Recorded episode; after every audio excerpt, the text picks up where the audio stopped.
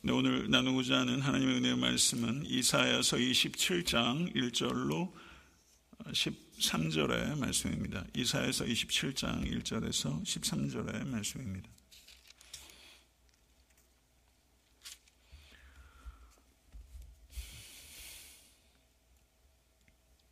네, 교독하겠습니다.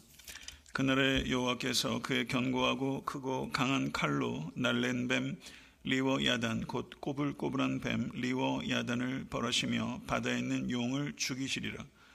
그날에 너희는 아름다운 포도원을 두고 노래를 부를지어다. 나 여호와는 포도원 지기가 되며 때때로 물을 주며 밤낮으로 간수하여 아무든지 이를 해치지 못하게 하리로다. 나는 포도원에 대하여 노함이 없나니 진레와 가시가 나를 대적하여 싸운다 하자 내가 그곳을 밟고 모아 불사리리라.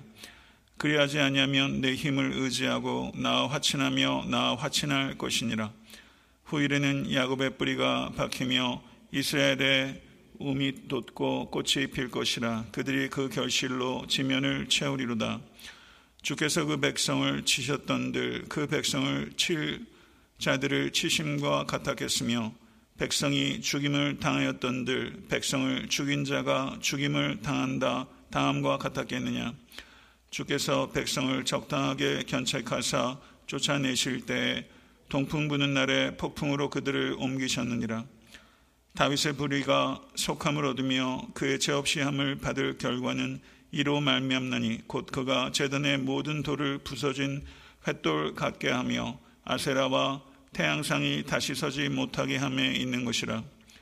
대저 견고한 성읍은 적막하고 거처가 황무하며 버림받아 광야와 같은즉 성아지가 거기에서 먹고 거기에 누우며 그 나뭇가지를 먹어 없이 하리라. 가지가 마르면 걷기나니 여인들이 와서 그것을 불사를 것이라. 백성이 지각이 없으므로 그들을 지으시니가 불쌍히 여기지 아니하시며 그들을 조성하시니가 은혜를 베풀지 아니하시리라. 너희 이스라엘 자손들아 그날의 여호와께서 창이라는 하수에서부터 애굽 시내까지 과실을 떠는 것 같이 너희를 하나하나 모으시리라. 다 같이 그날에 큰 나팔을 불리니 아스루 땅에서 멸망하는 자들과 애굽 땅으로 쫓겨난 자들이 돌아와서 예루살렘 성산에서 여호와께 예배하리라. 아멘. 하나님의 말씀입니다. 네, 이사에서 27장은 이사에서 24장에서 27장의 주제인 온 땅에 임할 종말론적 심판의 예언의 결론부라고 할 수 있습니다. 24장에서 아, 26장의 내용을 간략하게 되돌아보고 27장을 강해하도록 하겠습니다. 24장은 하나님의 원수에 대한 승리와 하나님의 백성을 위한 승리를 예언합니다. 하나님께서 심판 주이시며 하나님의 심판으로부터 그 누구도 벗어날 수 있는 사람은 없습니다. 하나님의 심판이 임할 때 강력하고 매혹적으로 보이는 세상의 성읍과 거짓되고 인위적이며 헛된 세상의 즐거움은 연기처럼 사라지게 될 것입니다. 반면에 세상의 성읍으로부터 억압받던 자들은 하나님의 심판을 기뻐하게 될 것이며 오직 여호와 하나님께서 온 역사와 우주의 통치자이심을 나타내게 될 것입니다. 25장은 하나님의 종말론적 구원에 대한 하나님의 백성들의 기쁨의 잔치에 대한 예언입니다. 하나님께서는 하나님의 뜻을 성실함과 진실함으로 이루십니다. 역사의 끝인 종말에는 인간의 힘이 아니라 하나님의 힘만을 두려워하게 될 것입니다. 자기 힘을 의지하며 사는 것처럼 위험하고 어리석은 일은 없습니다. 하나님의 심판은 빈궁한 자와 환란 당한 자와 가난한 자에게 하나님의 심, 구원이 될 것입니다. 마지막 날에 하나님을 의지하는 겸손한 성도는 하나님의 축복의 손을 경험하게 될 것이며 자신을 의지하는 교만한 인간은 하나님의 심판의 손에 짓눌리게 될 것입니다. 그날의 교, 교만한 인간의 무능함과 하나님의 전능하심이 대조적으로 나타나게 될 것입니다. 여호와 하나님께서 시온산에서 사랑하시는 자녀들의 모든 눈물과 수치를 제거하시고 가장 좋은 것으로 기쁨의 향연을 베풀어 주실 것이며 그날에 사망은 영원히 멸하게 될 것입니다. 26장은 마지막 날에 하나님의 구원에 대한 찬양의 노래입니다. 세상의 성읍이 우리에게 안전을 가져다 주는 것이 아니라 오직 여호와 하나님만이 우리에게 진정한 안전을 가져다 주시는 성읍이십니다. 믿으십니까? 영원한 산성이신 하나님을 신뢰하는 자에게 하나님께서는 완전한 평강을 주십니다. 그러나 하나님의 백성들이 이 땅을 살아갈 때 삶의 현실은 완전한 평강과는 매우 거리가 멀어 보일 때가 많습니다. 그러나 의인이 걷는 길은 눈물 골짜기를 걸을 때에도 시원한 샘물과 빗물 가득한 물 웅덩이를 발견하게 되는 길이며 의인의 길은 되돌아보면 좁고 협착한 길이지만 은혜와 생명의 길이라는 것을 감사하며 고백하게 되는 길입니다. 의인의 관심은 오직 여호와 하나님의 명예이며 믿음과 인내로 밤낮으로 오직 여호와 하나님만을 사모하고 기다립니다. 마지막 날에 이 땅에 높아진 것들을 다 끌어내려서 진토에 처박을 것이며 하나님의 백성들은 하나님께서 진토에서 일으키실 것입니다. 땅의 티끌에 주의 이슬이 내리면 땅은 죽었던 모든 주의 백성들을 다시 내놓게 될 것이며 우리는 그리스도의 몸처럼 부활의 몸을 입게 될 것입니다. 아멘. 이것이 24장에서 26장까지의 핵심적인 내용입니다. 마지막 날에 대한 성경의 심판과 구원의 얘기는 하나님을 의지하는 여러분과 저에게는 이 마지막 날이 기피의 날이 아니라 기다림의 날이요. 마지막 날은 기쁨의 날이 되는 것입니다. 이제 이사야 27장을 강의하도록 하겠습니다. 이사야 27장은 13절로 구성되어 있는 작은 단락입니다. 이사야 27장은 네 부분으로 나누어서 이해할 수 있는데요. 1절, 1절은 초자연적인 영역에서의 하나님의 승리를 예언합니다. 초자연적인 영역에서의 승리. 2절부터 6절은 새 포도원의 회복, 새 포도원의 회복에 대한 예언입니다. 7절부터 11절은 마지막 날에 하나님의 백성은 정결케 되고 하나님의 원수는 멸망케 된다는 것을 대조적으로 예언합니다. 그리고 12절에서 13절은 마지막 날의 귀환과 추수에 대한 예언입니다. 이렇게 성경을 구조적으로 이해하는 것은 매우 필수적인 것입니다. 먼저 27장 1절을 한번 보시게 되면 초자연적인 영역에서 승리에 대한 말씀입니다. 27장 1절을 다시 한번 제가 읽겠습니다. 그날에 여호와께서 그의 견고하고 크고 강한 칼로 날랜 뱀 리워야단 곧 꼬불꼬불한 뱀 리워야단을 벌하시며 바다에 있는 용을 죽이시리라. 아멘. 리워야단, 욥기에도 리워야단이라는 이 괴물, 상상의 괴물이 등장합니다. 이 리워야단은 혼돈과 무질서의 괴물입니다. 하나님께서 혼돈과 무질서에서 창조 세계를 만드셨습니다. 믿으십니까? 하나님의 창조 질서를 혼돈과 무질서로 되돌리려고 하는 괴물, 그 괴물이 바로 리워야단입니다. 그런데 이 리워야단의 특징은 날랜 뱀이요 꼬불꼬불한 뱀입니다.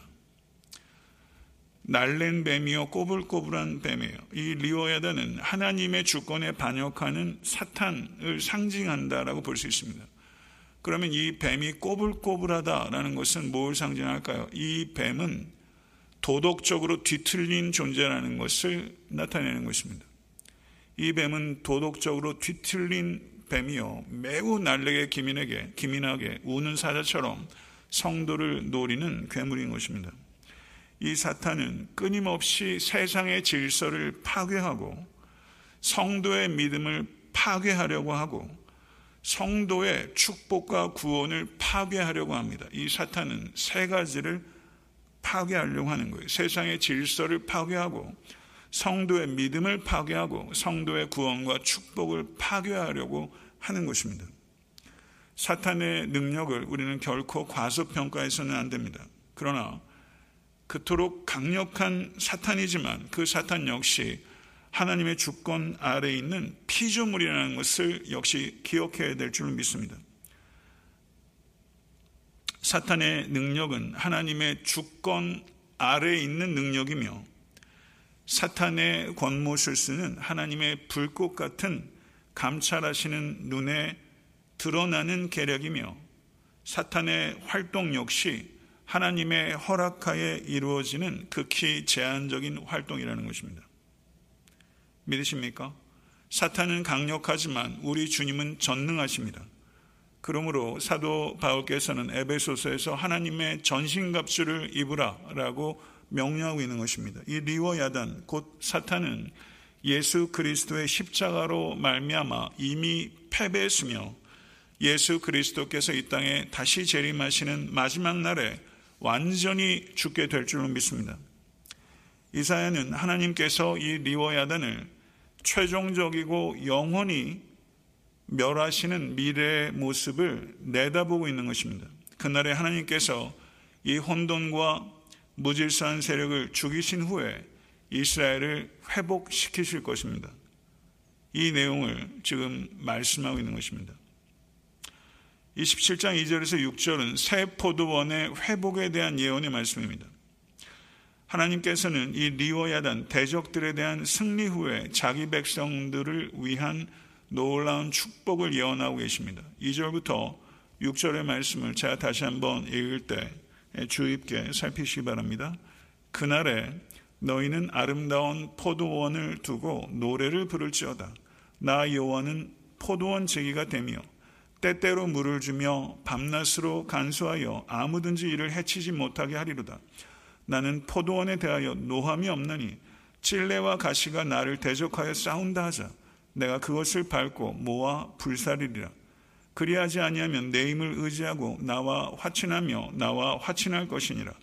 후일에는 야곱의 뿌리가 박히며 이스라엘의 우미 돋고 꽃이 필 것이라. 그들이 그의 결실로 지면에 채우리로다. 아멘.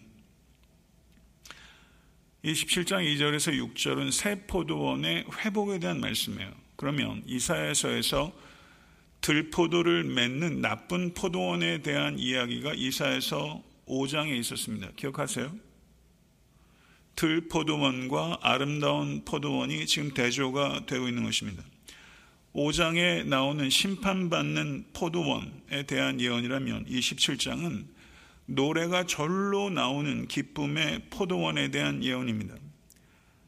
농부이신 여호와 하나님께서는 포도원인 이스라엘이 정의와 공의라는 열매를 맺기 원하셨지만 이스라엘은 죄의 열매 여섯 가지를 맺었습니다. 하나님께서 여러분에게 맺기 원하는 좋은 극상품 포도는 정의와 공의라는 열매입니다.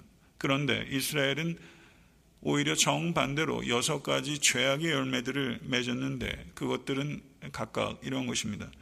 탐심, 방종, 냉소, 왜곡, 오만, 불의 이렇게 들포도 여섯 가지를 이사에서 5장은 이야기하고 있어요.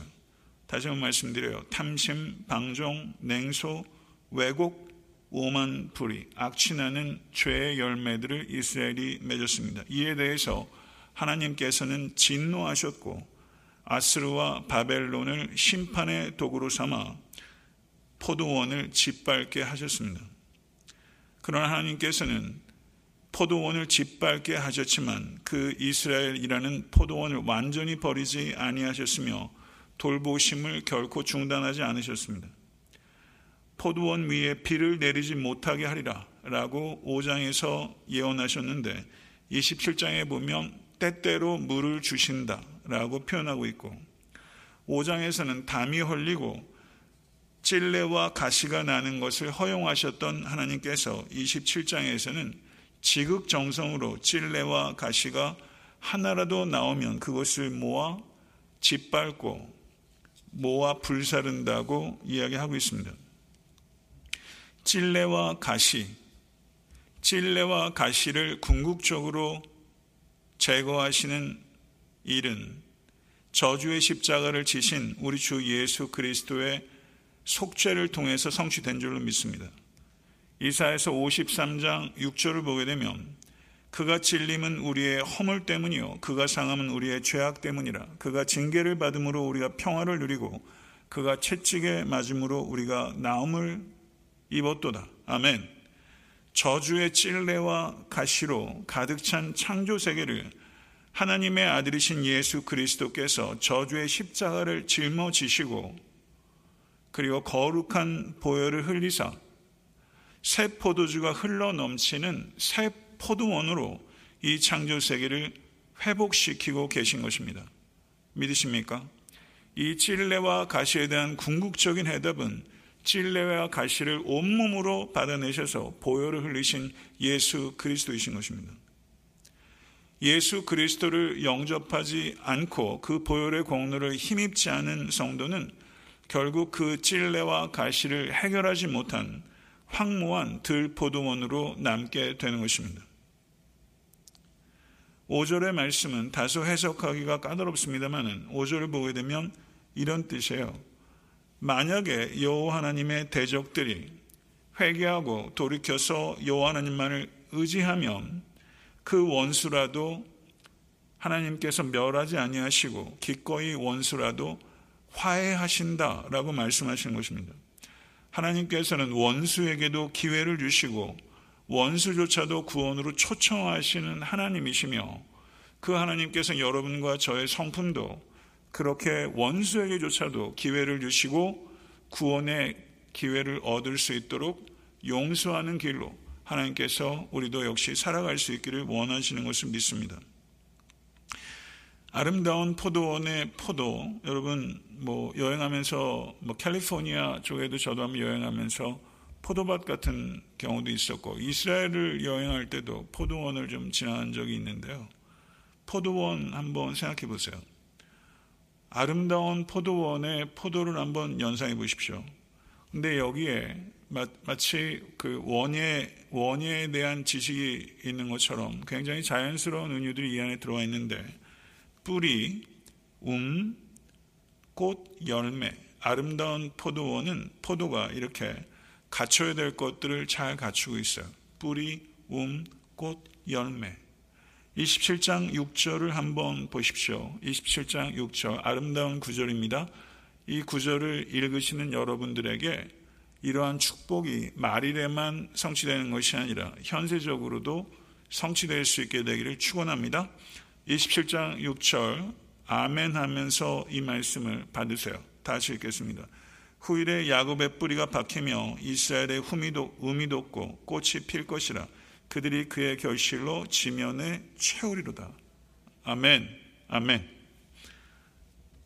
얼마나 아름다운 표현이에요. 자연스러운 것이죠. 뿌리가 박히고 음이 돋고 꽃이 피고 그 결실로 지면을 채우리로다.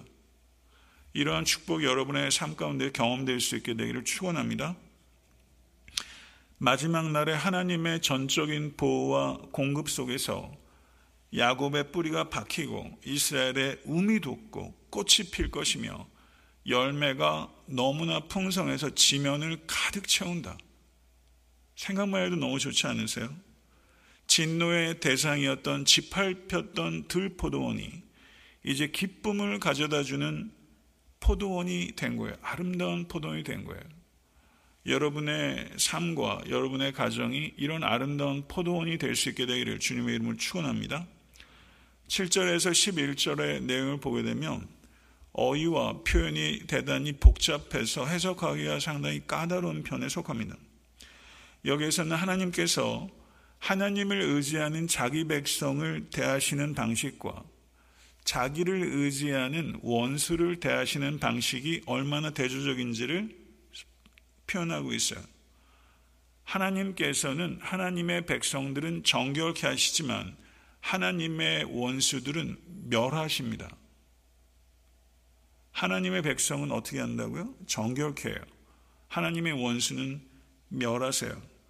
하나님께서 그의 백성들인 이스라엘에게 그리고 우리들에게 우리가 죄 가운데 있다면 하나님의 백성에게 의도하시는 것은 전적인 파멸이 아니에요. 적정하고 신중한 견책입니다. 적정하고 신중한 견책. 하나님께서 이스라엘 백성들이 죄 가운데서 하나님을 떠나고 우상숭배하고 정의와 공의를 팽개쳤을 때 하나님께서는 그들은 완전히 파멸시키지 아니하시고 적정하고 신중한 견책을 하신 아버지셨습니다. 이스라엘에게 임한 이 견책은 멸망이 아니라 흐트러뜨리는 것이셨어요. 하나님 아버지께서는 언제나 자기 백성이 받아 마땅한 형벌을 다 쏟아붓지 않습니다. 그래서 하나님께서는 견책하실 때도 항상 자신의 견책에 제한을 두세요. 하나님께서는 지난주에 제가 설교하면서 그리스도인과 율법의 관계를 얘기하면서 우리가 아무리 상상할 수 있는 최선의 선행을 해도 그것은 불완전하고 연약해서 하나님의 판단을 견딜 수 없는 것이지만 하나님께서 우리의 선행도 예수 그리스도의 행위 안에서 은혜로 받아보시기 때문에 우리가 하는 행위보다 항상 받을 수 없는 상급을 은혜로 넉넉하게 부어주신다. 제가 그렇게 말씀을 드렸죠. 하나님께서 우리에게 주시는 상은 언제나 제한이 없어요. 제한이 없는 은혜로 우리를 구원하시고 제한이 없는 상급을 우리에게 주십니다. 믿으십니까? 그런데 자비로우신 하나님 그리고 공의로우신 하나님께서 그의 백성들이 죄 가운데 빠졌을 때는 하나님께서는 그 죄인인 하나님의 자녀들이 받아 마땅한 형벌, 죄만한 형벌을 붙지 않으세요. 감당할 수 없기 때문에. 그때는 하나님은 그 형벌에는 제한을 두시고 은혜에는 제한이 없으신 아버지이시라는 거죠. 그래서 하나님께서는 하나님의 백성들을 견책하실 때도 하나님은 은혜의 하나님이시라는 것입니다. 믿으십니까? 이 하나님의 이 성품과 이 방법들을 우리가 자녀를 양육할 때나 아니면 영적인 자녀들을 우리가 훈육할 때도 이렇게 적용할 수 있다면 은혜는 과도하게 징벌은 하나님의 공의를 지켜야 되지만 항상 징벌할 때도 은혜가 그 안에 담길 수 있도록 그렇게 하는 것이죠. 이사 27장 7절에서 11절의 내용을 한번 보겠습니다.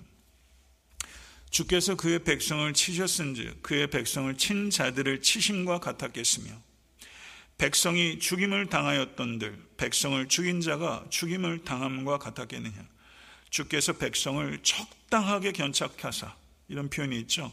적당하게 견착하사 견책하사 쫓아내실 때 동풍 부는 날에 폭풍으로 그들을 옮기셨느니라.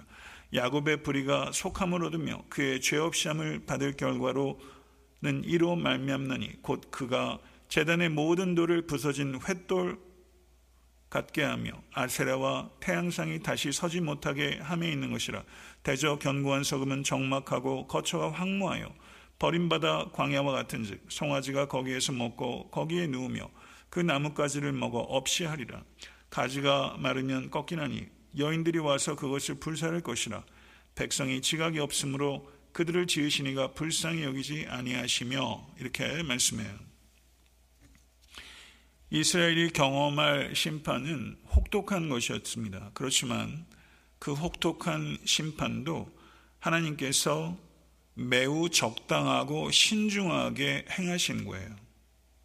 적당하고 신중하게 견책하기. 자녀를 양육할 때 적용해야 될 원리 아니겠습니까? 적당하고 신중하게 견책한다. 하나님께서 우리는 과도하고 경솔하게 자녀들을 훈육할 때가 참 많아요. 저 역시 그런 것 같아요. 아이들이 많이 어린데도 과도하고 경솔하게 견책해요. 그러면 꼭 뒤에 가서 아빠가 좀 과했다. 미안하다. 애지만.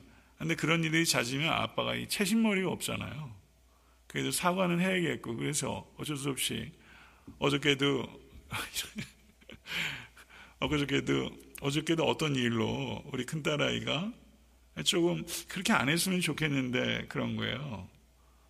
그래서 이제 제가 이렇게 할 때는 좀 무서운지 그 녀석은 또 겁이 많아서 울어요.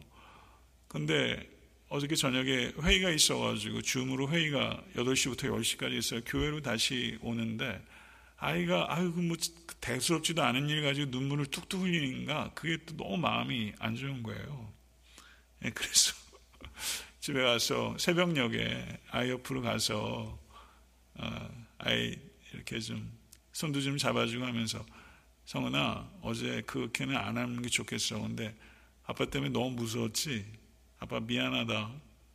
그랬는데 그래서 그 예전에 그 디엘 무디 목사님이 메사추세츠에서 디엘 무디 목사님이 말을 굉장히 좋아하신대요. 말 타는 걸 좋아하는데 딴 취미는 없고 말을 타는 취미가 있는 목사님 제가 그러면 어떻게 될까?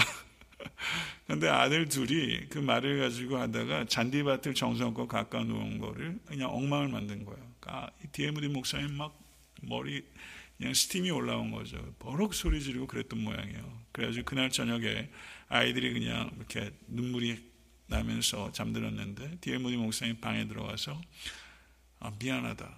예수님은 그렇게 안 하신다. 예, 그렇게 이야기했다고 예, 제가 책에서 읽었어요. 저기 상당히 의미가 있게 들렸어요. 스펄전 목사님은 어떤 청소, 청년에게 경솔하게 말한 것에 대해서 마음에 걸려서 설교 중에 단을 내려와서 청년에게 I'm sorry 이렇게 얘기를 했답니다. 회중의 한 회중이 그 I'm sorry 하는 스펄전 목사의 그 이야기가 자기의 영혼을 울리는 최고의 설교였다. 뭐 이런 말들도 했어요. 사소한 일상이지만 저는 그게 의미가 있게 이렇게 와닿습니다. 어, 이렇게 좀 곁으로 빠지면 내가 무슨 얘기를 했는지 잊어버려요. 네. 어, 일정한 제한을 두고 하나님께서 징벌하신다. 뭐 이 얘기 했었는데, 어, 신중하고 적정하게 예, 견책한다. 신중하고 적정하게 견책한다. 예전의 교육은요, 예, 체벌이 과잉이었다면 요즘은 체벌이 전무한 문제가 있는 거예요. 교육이 양극단으로 흘러요. 양극단으로 흐르는 것은 굉장히 무책임한 겁니다. 아예 침묵하는 거, 말 안 하는 거, 쉽지는 않겠지만 사실은 그렇게 어렵지 않아요. 그런데 해야 될 말만 하는 것은 아예 침묵하는 것보다 훨씬 어려운 거예요. 적정하게 신중하게 견책하는 것은 대단한 지혜와 그리고 그런 그 인내가 없으면 하기 어려운 거죠. 예, 그런 모습들을 우리가 하나님 거로부터 배우면 좋겠습니다. 하나님께서 이스라엘의 죄에 대한 심판의 도구로 사용하신 나라들을 그 나라들의 교만으로 인해서 심판의 대상으로 공격하셨어요. 그리고 그들은 이스라엘이 받은 형벌보다 더 혹독한 심판을 받습니다. 저는 이 부분이 좀 이해가기가 좀 까다로워서 유진 피터슨 목사님의 메시지 성경이 있습니다. 그걸로 제가 좀 읽었는데 저는 이렇게 의역한 성경 번역을 별로 그렇게 좋아하는 편은 아니에요. 저는 리터럴 센스로 번역하는 성경 번역을 더 선호하는 편인데 메시지 성경은 그래도 상당히 이렇게 아름답게 번역이 됐고 그리고 의역을 통해서 어떤 부분은 제가 이해하는 데 도움이 좀 되더라고요. 유진 피터슨 목사의 메시지 성경. 저는 추천할 만하다고 생각합니다. 유진 피터슨 목사의 메시지 성경에 이 부분을 굉장히 흥미롭고 그리고 실감나게 의역했어요. 한번 제가 이 부분을 유진 피터슨 목사님의 메시지 성경을 읽어보겠습니다. 야곱을 친 자들을 야곱을 친 자들을 때려 눕히신 것처럼 하나님께서 야곱을 바닥에 때려 눕히신 적이 있느냐? 아니 없다. 야곱을 죽인 자들이 죽임당한 것처럼 야곱이 죽임을 당한 적이 있느냐? 아니 없다. 그분은 이스라엘에게 가혹하셨다. 유랑은 혹독한 형벌이었다. 그분께서 맹렬한 돌풍으로 그들을 멀리 불어 날리셨다. 그러나 기쁜 소식이 있으니 이러한 일들을 통해 야곱의 죄가 사라졌다. 야곱의 죄가 죄거되었다는 증거가 이렇게 나타날 것이다. 그분께서 이방 재단들을 허무실 것이다. 돌 하나도 돌 위에 남기지 않고 다 허물어뜨리시고 그 돌을 으깨어 가루가 되게 하실 것이다. 음란한 종교 산당들도 모조리 없애실 것이다. 대단하던 위용이 이제 흔적도 없다. 이제 그곳에는 아무도 살지 않는다. 사람이 살 수 있는 곳이 못 된다. 짐승들이나 이리저리 다니며 풀을 뜯고 누워 잘 뿐이다. 그곳은 땔감 없기에는 나쁘지 않은 곳이다. 마른 잔가지와 죽은 가지들이 지천에 널렸다. 하나님에 대해 무지한 자들이 남기는 흔적이란 이런 것이다. 저는 제일 마지막 부분의 번역이 좀 인상적이었어요. 하나님에 대해 무지한 사람들이 남기는 흔적들이 이런 폐허와 같은 성읍이라는 거예요. 하나님을 모르는 자들이 남기는 흔적. 저는 여러분과 저의 삶이 하나님을 아는 자의 흔적이 남게 되기를 간절히 바랍니다. 공의의 하나님께서는 진노 중에도 이스라엘 백성과의 언약을 잊지 아니하시는 자비의 하나님이십니다. 12절에서 13절을 보게 되면 열방으로부터 자기 백성들을 하나하나 모아 회복시키려는 하나님의 의도를 강조합니다. 12절에서 13절을 한번 같이 한번 읽어보겠습니다. 너희 이스라엘 자손들아 그날의 여호와께서 창이라는 하수에서부터 애굽 시내까지 과실을 떠는 것 같이 너희를 하나하나 모으시리라. 그날에 큰 나팔을 울려 불리니 아수르 땅에서 멸망하는 자들과 애굽 땅에서 쫓겨난 자들이 돌아와서 예루살렘 성산에서 여호와께 예배하리라. 아멘. 1절에는 큰 칼로 리오야단을 죽이시리라. 여기에는 큰 나팔을 울려서 백성들을 모으시리라. 큰 칼과 큰 나팔이 1절과 제일 마지막 절에 이렇게 상응하고 있는 걸 보시죠. 큰 나팔은 추수와 연관되는 이미지입니다. 추수. 마지막 날은 큰 추수가 있는 거예요. 마태복음 24장 31절을 보게 되면 저가 큰 나팔 소리와 함께 천사들을 보내리니 그들이 그의 택하신 자들을 하늘 이 끝에서 저 끝까지 사방에서 모으시리라. 아멘. 이때 모아지는 성도 되실 수 있게 되기를 주님의 이름으로 축원합니다. 그날의 땅의 끝에서도 심지어 애굽과 아수르가 상징하는 최고의 압제자들이 있는 땅에서도 속함의 나팔 소리를 듣고 시온으로 모여들게 될 것이다. 예루살렘의 성산에서 여호와 하나님을 예배하게 될 것이다. 아멘. 중동에도 복음의 바람이 분단 소식을 여러 신문을 통해서 듣고 이란에서도 굉장한 복음의 역사가 나타나고 기적도 나타난다고 들었고요. 북한 땅에도 믿는 자들이 최고의 압제자들이 다스리는 애굽과 아수르 같은 곳이죠. 그곳에서도 마지막 때에 속함의 나팔소리를 듣고 시온으로 모이게 되는 하나님의 백성이 지금도 존재하고 앞으로도 존재할 것입니다. 시온의 성산에 모여서 여호와께 예배하는 그 마지막 날의 그 기쁨의 예배에 우리 모두가 참여할 수 있게 되기를 바라고 여호와 하나님을 진실로 인격적으로 경험하고 예배하는 성도는 우리끼리만 예배하는 것에 절대 안주하지 않습니다. 우리 밖에 있는 이들을 우리의 예배 가운데로 초대하고 나의 하나님을 만난 사람은 우리의 하나님, 형제 자매를 생각하게 되고 그리고 더욱더 전도적, 전도하고 선교적 삶을 살아가게 되는 것입니다. 저는 너희를 하나하나 모으시리라. 저는 코비드 19이란 이 상황을 통해서 이 하나하나 모으시는 하나님의 이 마음을 우리가 나의 마음으로 받고 영혼을 구령하는 일에 힘을 쓰는 우리가 되면 참 좋겠어요. COVID 19이 어떻게 해서든지 내가 survive 하겠다. 이렇게 좁게 생각하지 말고 survive 하려고 애를 쓰는 사람들을 모아 모아 주병진 같네 모아 모아 하나님께로 이끌 수 있지 않겠어요? survive 하려고 너무 이렇게 공고한 영혼들을 하나님께로 모은 일에 쓰임 받으실 수 있는 우리 모두가 될 수 간절히 바랍니다. 말씀 맺겠습니다. 찔레와 가시를 자신의 몸으로 다 받으사 우리의 허물과 죄악에서 건지신 주님을 찬양합시다. 원수였던 우리를 사랑하사 기회를 주시고 초청해 주셔서 우리가 지금 예배자인 것을 감사하십시다. 성도님의 삶이 오는 세상에서뿐만 아니라 이 세상에서도 하나님의 보호와 공급 속에서 우미 돋고 꽃이 피며 열매로 가득할 수 있게 되기를 주님의 이름으로 축원합니다. 하늘의 하나님 아버지께서는 우리를 사랑하셔서 우리를 항상 적정하고 신중하게 은혜 안에서 우리를 견책하셔서 돌이키시는 하나님이십니다. 이 하나님을 본받으십시다.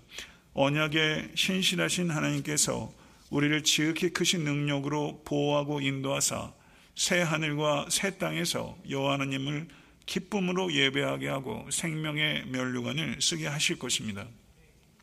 지금은 마지막 때입니다. 마지막 날이 다가오고 있습니다. 마지막 날 자체가 비극이 아닙니다. 진정한 비극은 마지막 날을 준비하지 않는 삶이 비극인 것입니다. 예수님께서는 우리를 죄에서 구원하시기 위해서 초림하셨다면 죄를 영원히 멸하기 위해서 재림하실 것입니다. 예수님이 없다면 재림의 날은 가장 끔찍한 날이 될 것이며 예수와 함께라면 재림의 날은 가장 기쁜 날이 될 것입니다. 마지막 날에 우리 사랑하는 권속들의 얼굴이 감출 수 없는 공포가 나타나는 것이 아니라 감출 수 없는 기쁨으로 환히 웃으실 수 있는 여러분과 제가 될 수 있게 간절히 축원합니다. 세상의 기쁨에 빠지면 빠질수록 마지막 날에 대한 갈망은 사그러들게 됩니다. 마지막 날을 갈망하십시오. 마지막 날을 갈망하는 정도가 여러분의 영적 척도라는 것을 기억하십시오. 마지막 날을 의식하십시오. 마지막 날을 의식하면서 예배하고 마지막 날을 의식하면서 직장에서 일하고 마지막 날을 의식하면서 책상에서 공부하고 마지막 날을 의식하면서 서로 뜨겁게 사랑하고 마지막 날을 의식하면서 증거하는 일에 헌신하는 신실한 삶을 살아가는 것이 이 마지막을 향한 New 이스라엘인 교회를 향한 여러분을 향한 하나님의 뜻인 것을 부디 기억하시고 받아들이실 수 있게 되기를 우리 주 예수 그리스도 이름으로 간절히 축원합니다. 기도하겠습니다. 존귀하신 아버지 하나님, 하나님께서 세상 만물과 역사를 말씀으로 창조하시고 지금도 그 말씀으로 붙잡고 섭리하고 계시며 모든 것들이 하나님의 말씀대로 성취되고 완성될 것을 믿습니다. 우리들을 말씀과 성령으로 중생케 하시고 이 세상을 살면서 오는 세상을 소망 가운데 바라며 살아가는 종말의 성도가 되게 하시니 참으로 감사합니다. 아버지 하나님, 요동하고 또한 세상에 미혹되어 살지 않게 도와주시고 세상 가운데서 구별된 성도로 마지막을 예비하며 살아가는 우리 모두가 될 수 있기를 원합니다. 항상 적정하고 신중하게 자녀를 견책하시는 하나님 아버지, 우리가 죄를 혐오하고 죄를 떠나게 하시고 죄 가운데 있을 때는 하나님의 견책을 아버지 하나님 하나님의 은혜로 받아들이며 죄로부터 돌이키고 마지막 때를 살아가는 경건한 성도가 되게 하여 주시옵소서. 코비드 19이라는 이 시기에 하나님께서 땅 끝에서부터 영혼들을 모으시고 모으시는 하나님의 그 마음을 헤아리고 또 이 땅에 잃어버린 자를 찾기 위해서 오신 예수님을 본받아 우리도 이때 아버지 영혼을 모으는 일에 힘을 다하는 성도와 교회가 되게 하여 주시옵소서. 예수 그리스도 이름으로 간절히 축복하며 기도드리옵나이다. 아멘.